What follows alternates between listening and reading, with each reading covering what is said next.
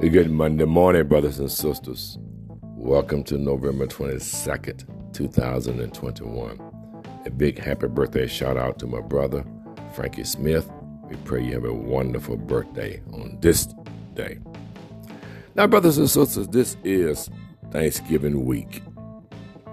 A lot of emphasis is placed on being grateful, being thankful, and it's important that we express gratefulness and thankfulness and not let it go all year until this one particular day.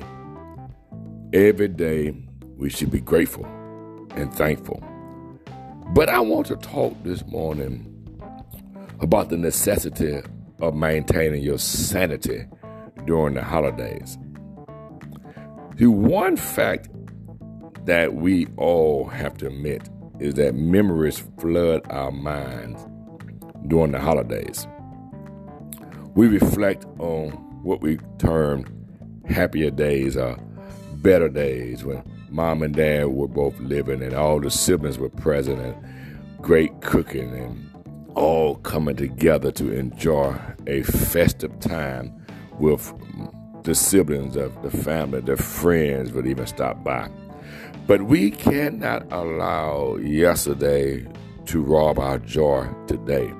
Sometimes we focus so much on yesterday and the greatness that yesterday brought that we miss the joy that today brings.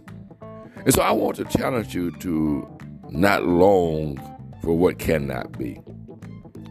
We accept things as they are we embrace our new norm, create new memories. And I believe your loved ones will want you to create lasting memories. We did it before, we can do it again. The, the pain and the anguish of holidays that many people experience. Oftentimes, we're so caught up in the jar of Thanksgiving, the jar of shopping, the jar of Christmas that we fail to realize there are some lonely people that are isolated during the holidays and, and feel left out during the holidays. Many people live alone. So we want to encourage you to be mindful of those that are here that are still struggling with loneliness, number one, during the holidays. And, and then isolation. Uh, reach out to those people and invite them to your family gatherings. Then, thirdly, I want to encourage you to stay upbeat. Don't overcommit yourself. Don't overdrink. And don't overspend. Any of those three things can cause you to be weary and drained and frustrated when it's all over because it will end. Thanksgiving will end, Christmas will end, and the calendar will flip to 2022. And I want to tell you this joy is possible in your life. See, we choose happiness. We choose to be joyous. We, in other, in other words, if I want to be happy and joyous, I must then put out those happy moments, those happy thoughts that flood my mind. I, I, must take care of my body. I must eat right. I must exercise. I must do the things that put me in a joyous state of being. I can't allow what I'm dealing with to get me down, what I'm going through to get me down, um, any surprises that may come that may try to set you off. You keep on pressing your way because you control the joy or the sadness that you allow people to inflict upon you.